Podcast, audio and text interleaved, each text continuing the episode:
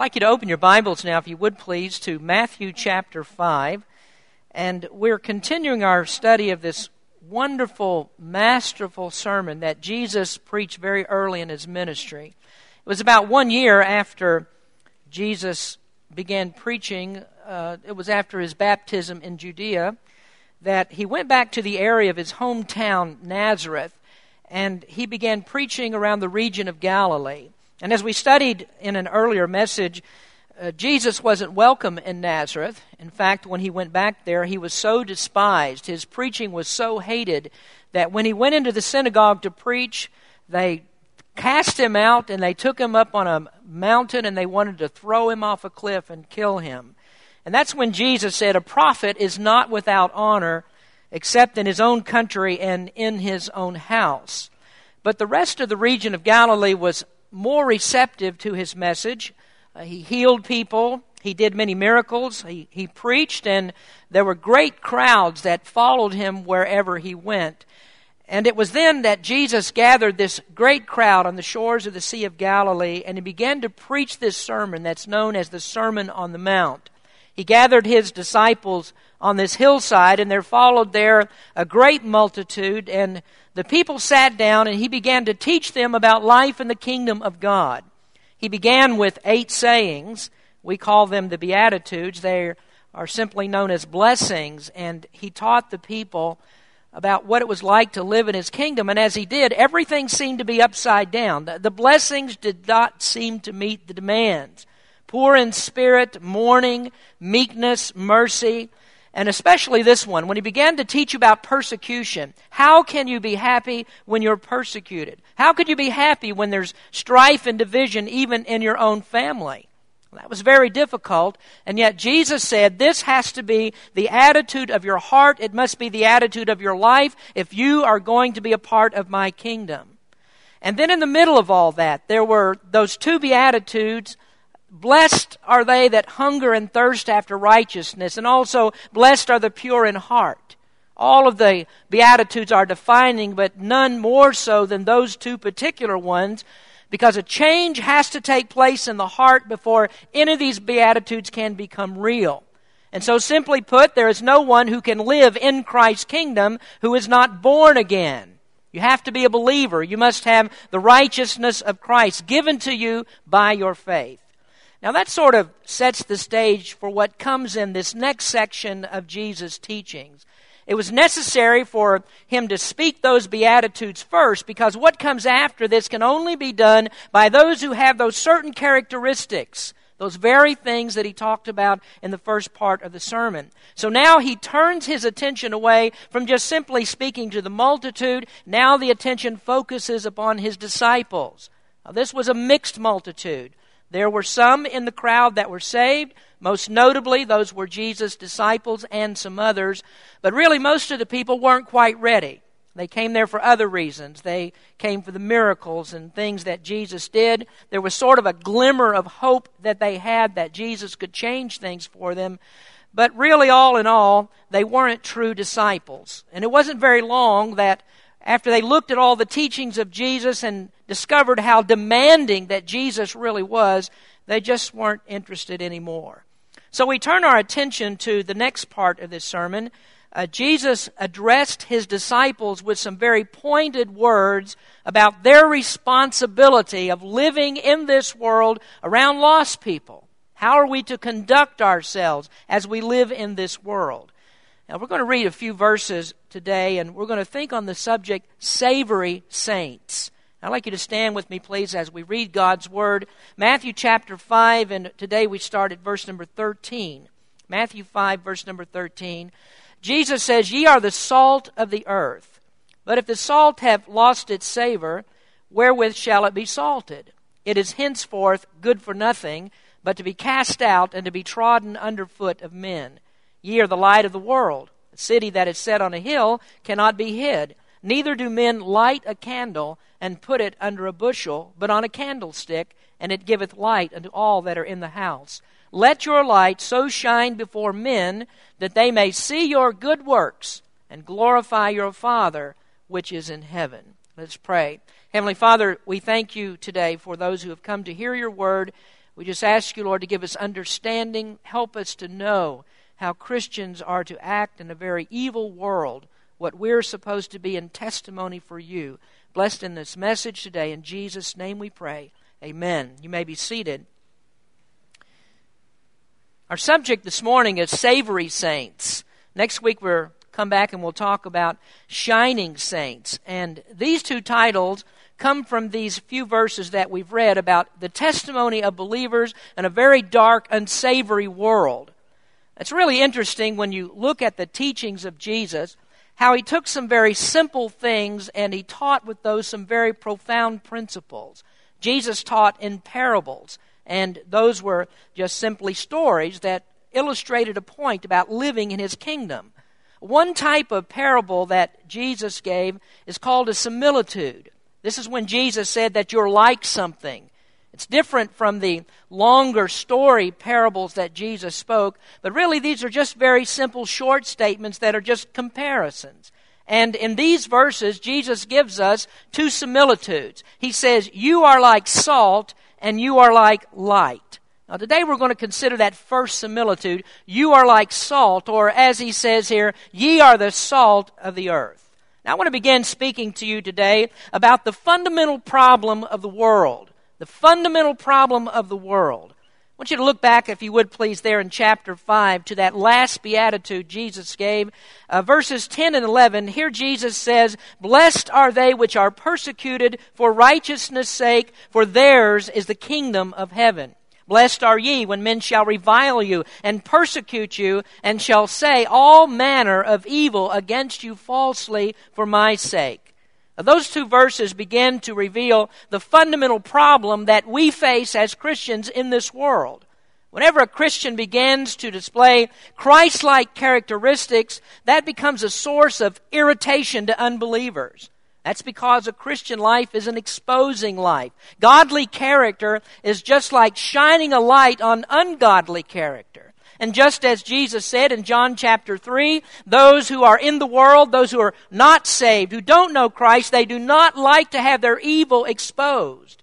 And so persecution comes as a result of having the light shown on evil. And it demonstrates in a very vivid way the fundamental problem of the world. There's something that is very wrong with this world. All of us that are saved, we know very much, we're very much aware of what it was like before we were saved. We're very much aware of what we were like before we received the mercy and the grace of God. Now, there are three very important issues that demonstrate the world's problem. Now, I think that you could say that this first one I want to give you today is really the crux of the matter the other two flow out of this. What is the problem with the world? Well, first we can say it's the depravity of man.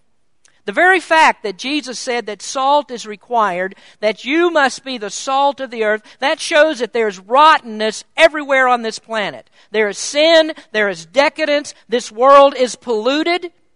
And I don't necessarily mean that our air is polluted because of greenhouse gases that we uh, emit. And I'm not saying there's too much smog in the air. I'm not talking about the pollution of, of rivers by industrial waste. I'm speaking about the problem of man himself. There's very, there's a very, uh, bad problem in the world, much, much more serious than, than our environment or anything that's taking place there. There is a problem with man himself, and man himself is really the source of all the problems that we have in the world. The issue here is sin. The issue is the depravity of man. Uh, Jesus addressed in these Beatitudes, he said, Blessed are the pure in heart, and that is an indication to us that there are those who are not pure in heart. And the problem is much more serious than a neighbor that lives next door to you that's mean. It's much more serious than the problem of just people that are in jails and prisons today. The problem is worldwide. It's in every place upon this earth. It's in every country. It's in every city. It's in every neighborhood. Folks, it is in every household. It's in your household. It's in your life. Sin is pervasive, it is infectious, it is a deadly virus that affects every person in the world today. It's worse than swine flu, it's worse than cancer, it's worse than AIDS or any other disease that you can think of. Now, there must be some salt in the world.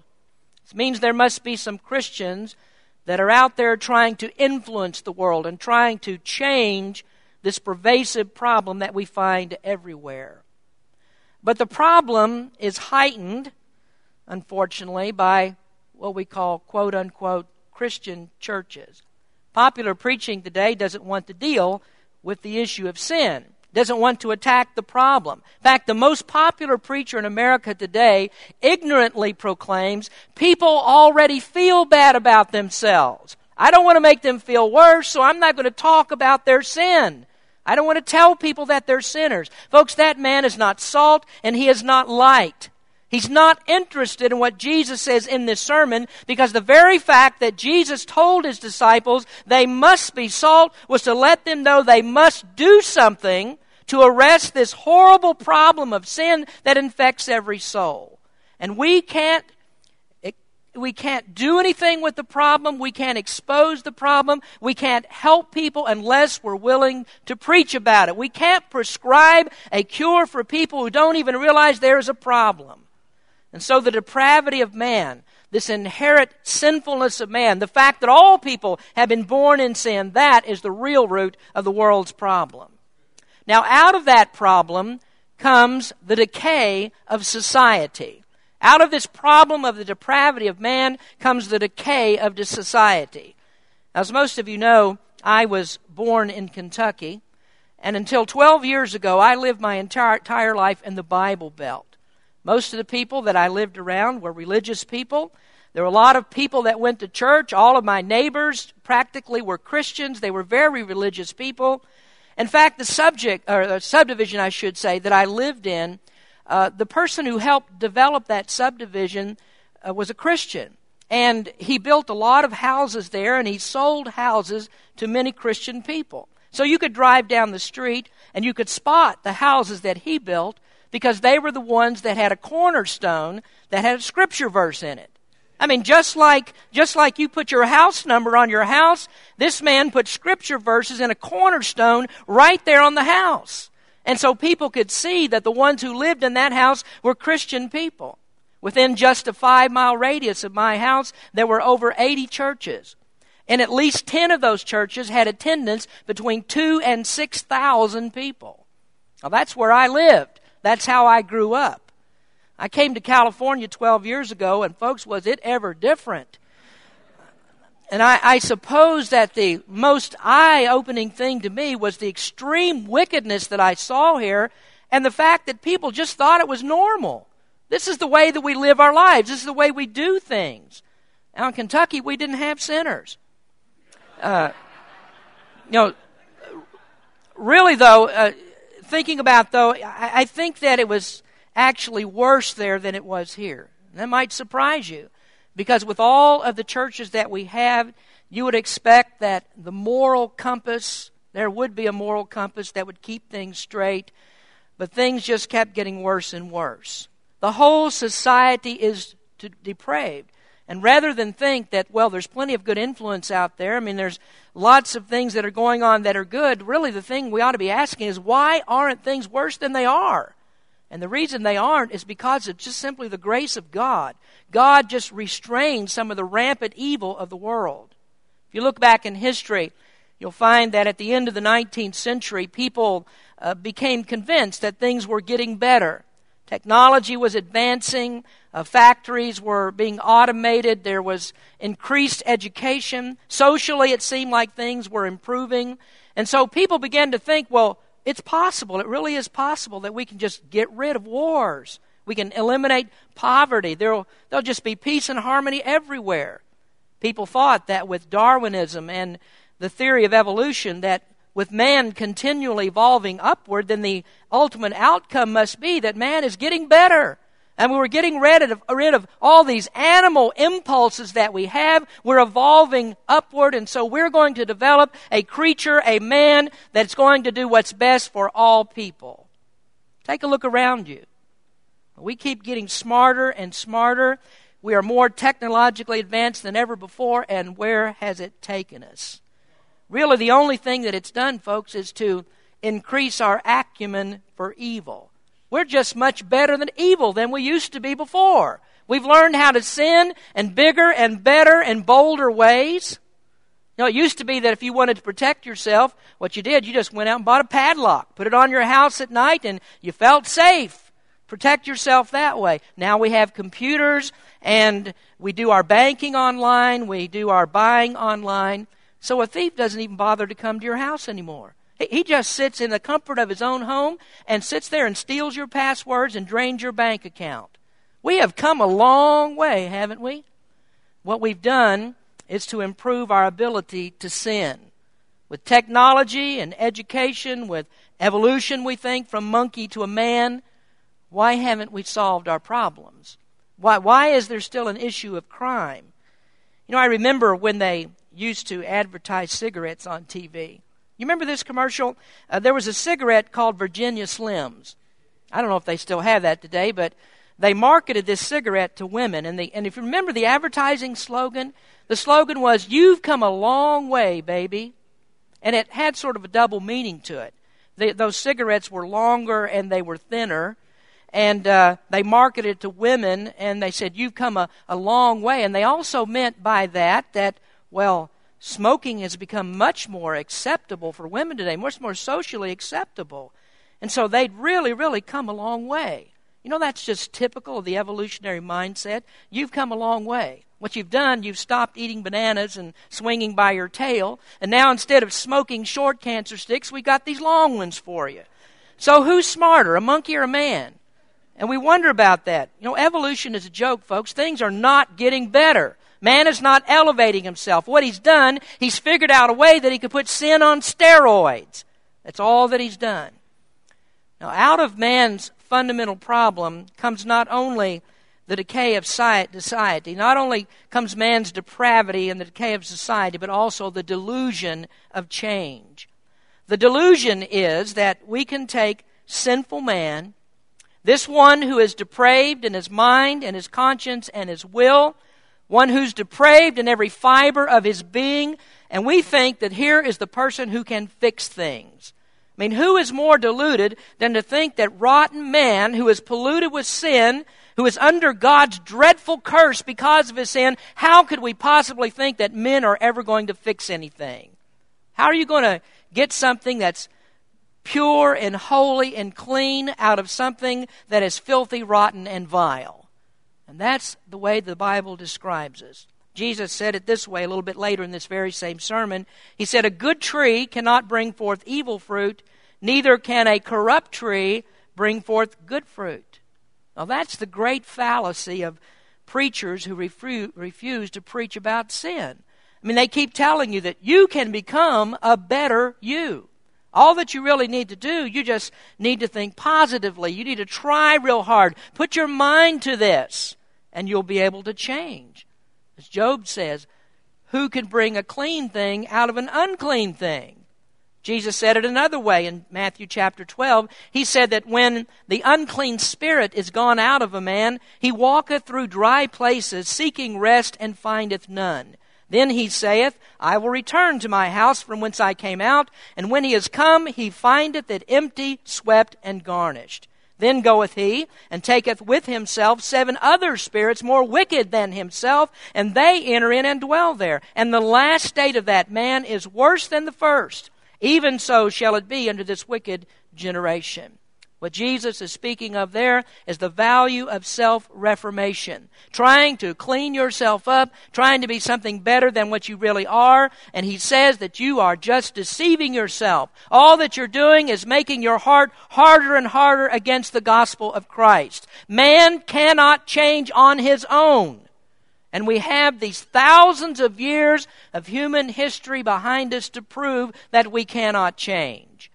Now, you would think that with 2,000 years since Christ preached this sermon, that we've read it, that we've put it into practice, and things have become different. But have we actually done that?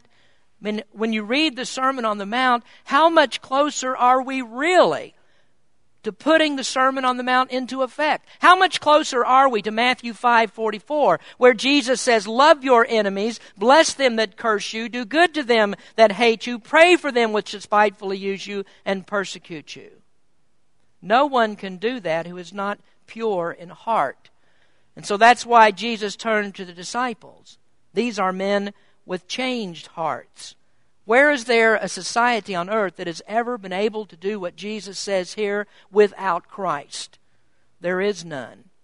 And so you see, this is the fundamental problem with the world. There is depravity, there is decay, there is delusion. Well, now Jesus says, You're my disciples. And so you need to do something about this. So that leads us to the second part of the message, which is the functional purpose of a Christian.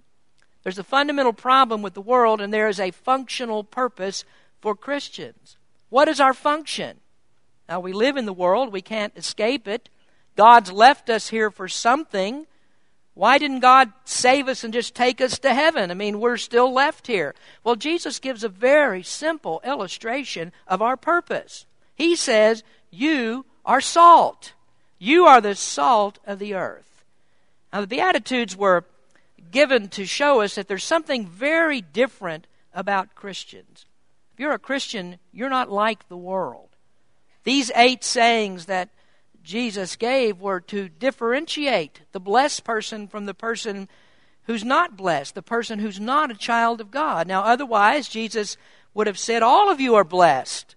Just go do whatever it is that you do. You have my blessing to do what you want. But Jesus didn't do that. I mean, the blessed person is a very different person. It's not like the world. He brings something different in the world. Salt is different. It's not the same in substance as what you put it on, or else you'd never know it was there. Salt is a savory substance. If you've ever been on a salt diet, you know that food tastes differently when it has salt on it and when it doesn't. Salt improves the taste of food. And so a Christian in the world should improve the world. You are essentially different from the world. There's a different quality about you. The summation of what Jesus is saying here is that a Christian is to be a person of influence. He brings a different quality to the world so that he influences people positively in a godly direction. Now, Bible interpreters have suggested many different interpretations of Jesus' statement, Ye are the salt of the earth. I want to give you today just three of those interpretations. And I really think that there's uh, validity in all three of these. I think that we can take truth from all of these, and we could say that this is how a Christian must be. He must be like salt. But before I do that, I need to discuss with you for just a moment the value of salt. Why was salt so valuable? And when you understand this, then you understand why Jesus used this and how that Christians really are truly valuable to the world. Now, we, we we may be hated, we're despised, we're persecuted, shamefully treated, but Christians really do have great value for the world. Salt was such a valuable commodity in the ancient world that sometimes they would use salt like money. They would pay people in salt. For instance, a sometimes Roman soldiers were paid in salt. And so when you had a soldier that was not valiant in the fight, when he didn't live up to expectations, they would say, well, he's not worth his salt. In other words, he's not worth what he was paid in salt, and that's where we get the saying. The Greeks and the Romans considered that salt was divine. Without any refrigeration, uh, they had this substance that could preserve food. So they put it on meat to preserve it. And it was something so different, so out of the ordinary. It was a substance not like anything that they'd seen before. And so they began to think that salt was something that was given by the gods. I mean, there was nothing mortal about it. This had to be given by the gods. Salt was so valuable that it was used to ratify contracts. You ever heard the saying or seen people say something about throwing salt over their shoulder? Where that came from was that was the way that you ratified a contract. Salt was also a way that you cemented friendships. Whenever your enemy came and sat down with you to eat and he ate your salt, then you were obliged to make him your friend. So salt was very important to the people and it was very valuable. And Jesus used the illustration of salt because these people would get it. It's different, it's valuable. And a Christian living in the world is to be different. He's to be valuable. Now, how do people interpret this then? What qualities of salt make it like a Christian? Well, it comes down to influence. It has to do with the way that we influence others. Now, first, there is the influence of purity. At home, and I'm sure you have the same thing at home, you have salt and pepper shakers. I always like the clear ones, and that's because I can easily tell the difference between them. Salt is that white crystal that's in there, and the pepper is brown, so I can very easily tell the difference between them. Salt is white. White symbolizes purity. In the sixth beatitude, Jesus spoke about purity. The Bible uses white as a symbol of righteousness, and the Bible often speaks of white in that way. We see many times that uh, in the book of Revelation that it talks about the righteousness of saints and it talks about white. At the marriage supper of the Lamb, uh, the bride of Christ is dressed in white. Revelation 19, verse 8 says, And to her was granted that she should be arrayed in fine linen, clean and white. For the fine linen is the righteousness of the saints. In the tabernacle worship in the Old Testament, there was a white linen fence that surrounded the entire tabernacle enclosure. That white linen fence was symbolic of the righteousness of Christ. And what it said that is if you want to come to God, if you want to be in the place where you are in fellowship with God, then you must come through the righteousness of Christ. And that was depicted by that white fence that surrounded the entire enclosure. So Jesus may very well have had this on his mind. Before we can influence the world rightly, we must be pure. Our lives have to be holy and clean. We have a standard of righteousness to uphold. So that means that our speech, the way that we act, the way that we dress, all of that, our attitudes that are to be reflective of a person who lives in Christ's righteous kingdom.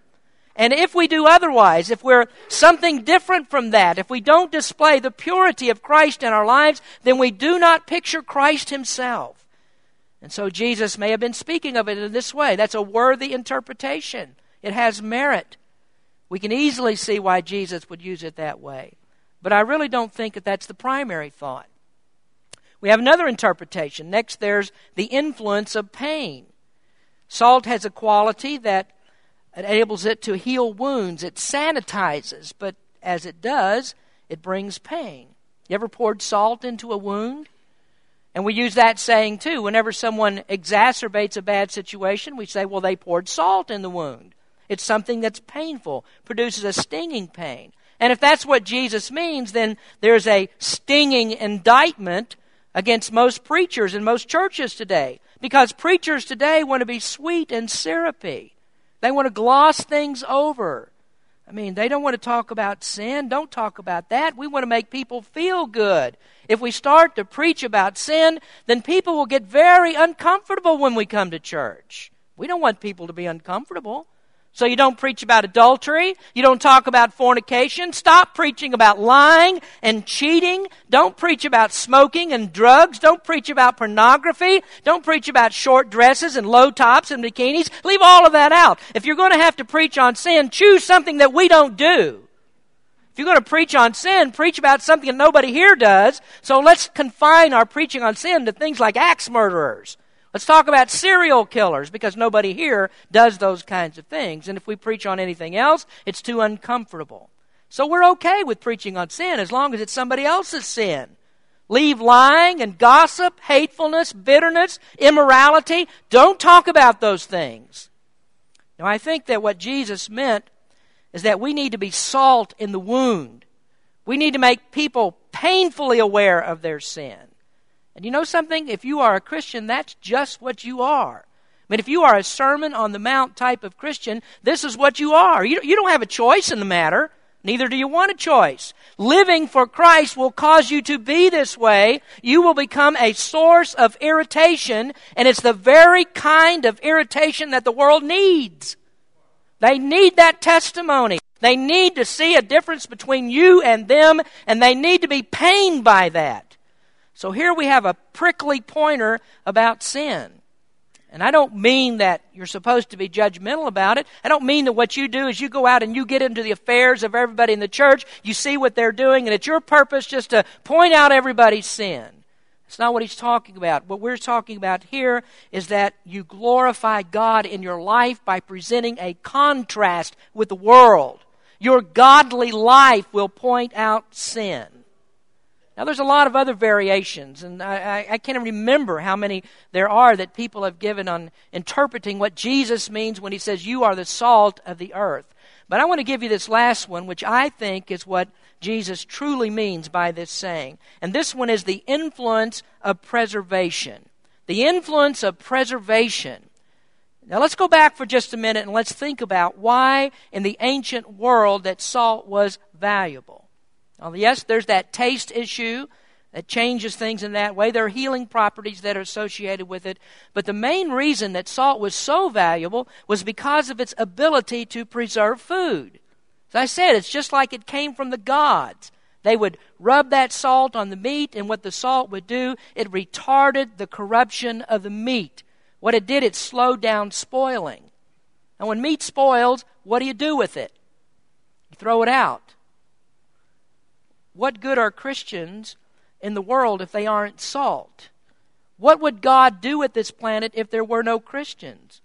Now, God's already determined that we have to stay here for a while, so He has a plan and purpose for us. And of course, there are many, many other people living in the world that need to hear the gospel of Christ. But while we're here, Christians left in this world, we are preserving the world from much of its corruption. We are protection for the world from falling further and further into sin. And I think there's one sense that you could say that those who are going to be saved in this world, that God has left us here as some kind of protection to retard the corruption of the world so that those people don't fall into deeper and deeper sin. A demonstration of that is what happens when Christians are taken out of the world. Read it in the book of Revelation. When Jesus comes back, Christians are going to be taken out of this world, and then what happens? It only takes seven years for the entire world to become massively corrupt. The Antichrist comes into power, and from that comes all of this unbridled decadence in the world. And then the preserving influence of God's people are also seen in this example that we have of Abraham in the Old Testament. Remember when Abraham was pleading for Sodom and Gomorrah when his nephew Lot lived there? And Abraham said to God, God was determined he was going to destroy Sodom and Gomorrah. And Abraham said to God, Will you destroy the righteous with the wicked? And so Abraham says, God, now what if there are 50 righteous people in Sodom and Gomorrah. Will you destroy it? And God said, I won't destroy it if you can find 50 righteous people there. Then Abraham came back and he said, Well, what about 45? And God said, Well, I'm not going to destroy it for 45. Abraham said, What about 40? And then he said, What about 30? What about 20? What about 10? And finally, God said, Abraham, if you can find just 10 righteous people there, I will not destroy the city. Well, he couldn't find 10. And so God rained down fire and brimstone.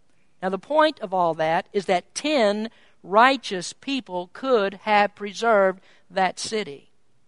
I don't know how many righteous people it takes to preserve the world, but I do know this that God is preserving the world today because there are Christians in it. Because we're still here, because we're living here, God preserves the world. Here's what Peter wrote in 2 Peter 3, verse 9 The Lord is not slack concerning his promise, as some men count slackness, but is long suffering to usward, not willing that any should perish, but that all should come to repentance. You see, God still has some people that He wants to save, and what we are supposed to be as we live in the world, we are salt and light to draw those people in. We are here to retard the corruption of the world for as long as God sees fit to leave us here. So what do we do? Well, we keep on preaching about sin. We keep warning the lost. We keep telling people there is a hell for those who do not believe in Jesus Christ. We keep telling them there is a heaven for the redeemed who have trusted them, and that's where they're going. What do we do? We just keep living righteous and holy lives for as long as it takes. That's why we're here. Now I want you to notice the rest of the verse. Jesus says, Ye are the salt of the earth. But if the salt have lost its savor, wherewith shall it be salted? It is thenceforth good for nothing but to be cast out and to be trodden underfoot of men. In our world today, salt is basically a pure compound. Simple formula, as most of you know, is NaCl, sodium chloride. That's one atom of sodium combined with one atom of chlorine. But if you break the chemical bond, then you no longer have salt. Uh, sodium by itself is not salty, and chlorine by itself is not salty. We don't call that salt. Chemically, it's not salt any longer. Now, in the ancient world, we're really not talking about a pure compound because many times their salt was mixed with lots of different impurities. And when it became mixed with too many impurities, it would begin to lose its saltiness. Now, they still called it salt, but it really wasn't salty any longer. So, what they did is they would take that kind of salt and they would just throw it out. They'd throw it out like on the road or on the paths where they walked, and they would just trample on it like they would gravel. It was no good any longer. It lost its saltiness, so it was thrown out. Now, what Jesus means here is that if you stop living a righteous life, then what happens is that you will become mixed with all of these impurities, and your testimony will be ruined. You're no good anymore. You've been mixed with so many impurities that you're not salt anymore. You're not salty. And so what you have become is a useless Christian. And there are a lot of useless Christians. And by useless, I mean they are no good for the salvation of lost people because they have no testimony, and they are no good for the people of God and the church because they harm new Christians. They present a bad influence on them. And so they become a stumbling block. And Jesus says a Christian who's come to that place that has all these impurities, when there's sin in your life, when the testimony is ruined, you are no good to me any longer. So they hinder the Lord's work, good for nothing, and they're to be cast out as objects of content. Now, here's where we need to bring the sermon really down to a close and an application to all of us that are in this building. We're talking about influence. How do you influence, influence others? If you evaluate your life, if you take inventory of your life, how are you really influencing others? What about your family, your relatives? What about church? What about where you work? What about where you go to school? How do you really influence people? I mean, are there people in those places that can actually say, that person has influenced me with their testimony to live for Christ? Or for the lost person. That person has has influenced me with their testimony that I want to be like that. I want to see what they have. I want to, I want to have what they have in their heart. I want the joy that they have. I want the smile on their face in the midst of all the pain and persecution and trouble that goes on. When family is dying, when there's sickness, when all of this, Christians are happy. I want that. I want that feeling. I want to know what it's like. Are you influencing people in that way? Now, let me close with this last thought for you today, and this is the imperative. The imperative is you are it. Now, maybe you are a conceited person, and that's what you always think I'm it. Well, if you're a Christian, there is a sense in which that's true. Jesus said, You're it. He said, You are the salt of the earth. That pronoun there, you or ye, is actually emphatic in the original language. It's just like saying, Jesus says, You are it. You're the only ones. There's nobody else for you but you. I don't have anybody else to be salt. I don't have anybody else to do this. You are it. It's an imperative. And if you don't do it, if you're not salt, then the world dies and goes to hell. Jesus is the one who left you here to do this job, and if you don't do it, friend, who will? Who's going to reach your family? Who's going to reach your friends? Who's going to slow down this world that is ever quickening its pace towards its destruction.